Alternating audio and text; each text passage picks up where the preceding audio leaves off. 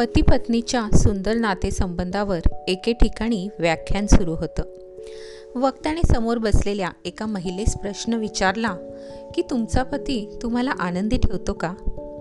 महिला उत्तर देण्यासाठी उठून उभी राहिली. तिच्या पतीला वाटलं की आता ही सांगेल की हो माझा नवरा मला खूप आनंदी ठेवतो. त्याला खात्री होती कारण त्याचे तिच्यावर खूप प्रेम होते. काय म्हणाली ती महिला? त्यासाठी माझा हा पॉडकास्ट शेवटपर्यंत नक्कीच ऐका. मी सुनीता नकाते सेकंड इनिंग आनंद सखी आनंदी सेकंड इनिंग या प्लॅटफॉर्मची संस्थापिका. येत्या पाच वर्षात मला महाराष्ट्रातील चाळीसच्या पुढील एक लाख महिलांना शारीरिक आणि मानसिकदृष्ट्या सक्षम करायचं आहे आणि हा माझा ध्यास आहे. ती महिला उठून उभी राहिली आणि आत्मविश्वासाने म्हणाली नाही. माझा नवरा मला आनंदीत ठेवत नाही. तिच्या नवऱ्यासहित सगळ्यांना आश्चर्य वाटले. पुढे ती म्हणाली माझा आनंद फक्त माझ्यावर अवलंबून आहे. मी स्वतः आनंदी राहते. परिस्थिती मग ती कशीही असू दे. सुखाची अथवा दुःखाची श्रीमंतीची अथवा गरिबीची चांगली किंवा वाईट प्रत्येक स्थितीत प्रत्येक क्षणात मी आनंदी राहते. मी अविवाहित असतानाही आनंदी होते आणि आत्ता लग्न झाल्यावरही मी आनंदी आहे.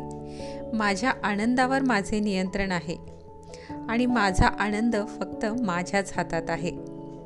या प्रकारे अतिशय सुंदर समर्पक असं त्या स्त्रीने उत्तर दिलं आणि सारे सभागृह क्षणभर स्तब्ध झाले आणि मग टाळ्यांचा कडकडाट झाला. ग्रेट ना खरंच ही गोष्ट आपल्या सगळ्यांसाठीही लागू पडते.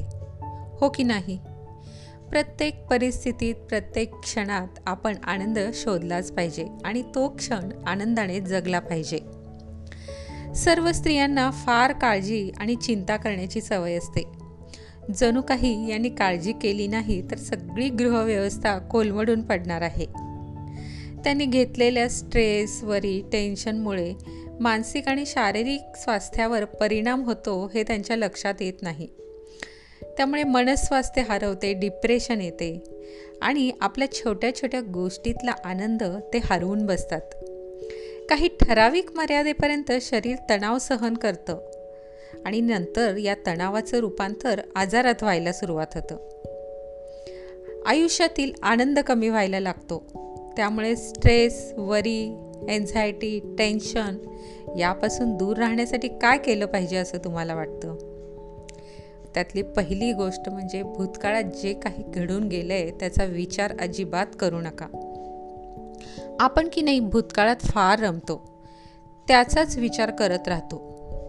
भूतकाळात म्हणजे मागच्या वेळेस ना त्यांनी ना असं केलं होतं. ती ना माझ्याशी अशी वागली होती. त्यांनी ना मला असा त्रास दिला होता. माझं ना बालपण खूप वाईट गेट गेलं. त्यांनी मला असा त्रास दिला ना मी सुद्धा सगळ्याच गोष्टी लक्षात ठेवेन. असं म्हणून आपण स्वसंवाद असा निगेटिव्ह करून आयुष्यभर आपण त्या गोष्टीचे ओझे आपल्या डोक्यावर बाळगत राहतो.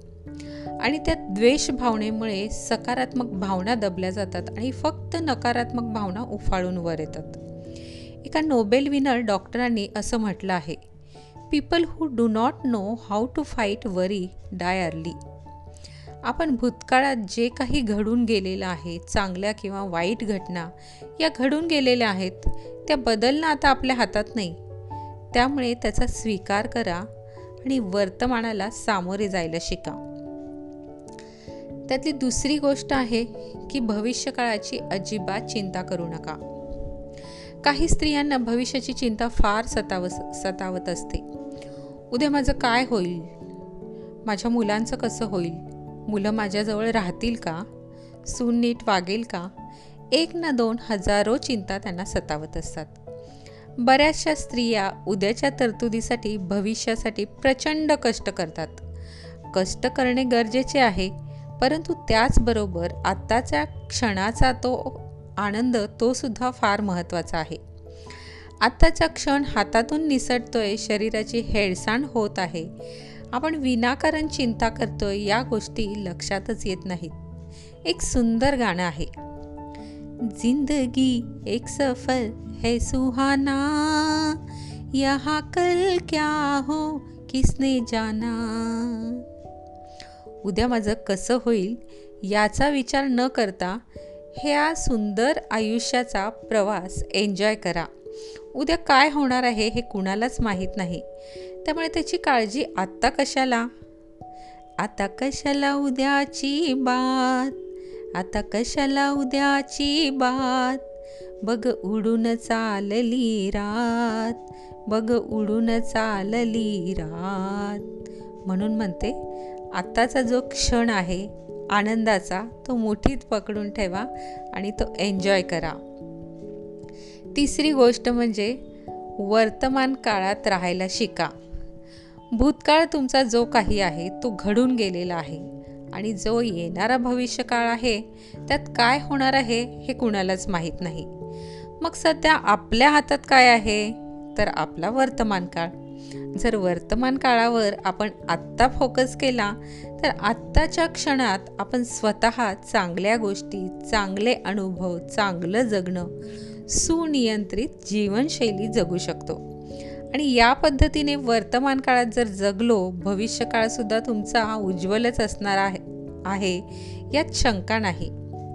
त्यासाठी सध्याच्या वर्तमान काळावर फोकस करा. आताचा क्षण आनंदाने जगा. वर्तमान काळात ध्येय ठरवून त्यावर फोकस करून तुम्ही सातत्याने काम करत राहा. आपोआप तुमचं भविष्य सोनेरी पानांनी तुमच्यासमोर येईल. लेखक डेल कार्नेगी यांनी त्यांच्या पुस्तकामध्ये जीवनात बदल घडवणारे एकवीस शब्द सांगितले आहेत ज्याचा सर विल्यम एक्सप्लेअर या मेडिकल स्टुडंटवर इतका प्रभाव पडला की त्यांचे सारे जीवनच बदलून गेले. स्टुडंट असताना भूतकाळ आणि भविष्या भविष्याचा ते फार विचार करायचे. या शब्दांच्या जादूने नंतर ते ऑक्सफर्ड युनिव्हर्सिटीचे प्रोफेसर झाले. काय होते ते एकवीस शब्द? Our main business is not to see what lies in dimly at a distance but to do what lies clearly at hand म्हणजे काय? थोडक्यात सांगायचं तर पास्ट आणि फ्युचरचा अजिबात विचार करू नका प्रेझेंटमध्ये राहा. प्रत्येक दिवस असा जगा की तो दिवस तुमच्या आयुष्यातील शेवटचा दिवस आहे. किंवा मग भूतकाळातील घटना बाजूला सारून आज माझ्या उर्वरित आयुष्यातला पहिला दिवस आहे असं म्हणून जगायला सुरुवात करा. मग काय? प्रत्येक क्षण हा तुमचाच आहे आणि तुम्ही आनंदाने जगत आहात. सर्व ब्रह्मांड तुमच्याबरोबर असेल तुमचा भविष्यकाळ सुवर्ण अक्षरांनी लिहिण्यासाठी. हो की नाही? अधिक माहितीसाठी माझा आनंदी सेकंड इनिंग हा फक्त महिलांसाठी असलेला फेसबुक ग्रुप जॉईन करा. धन्यवाद.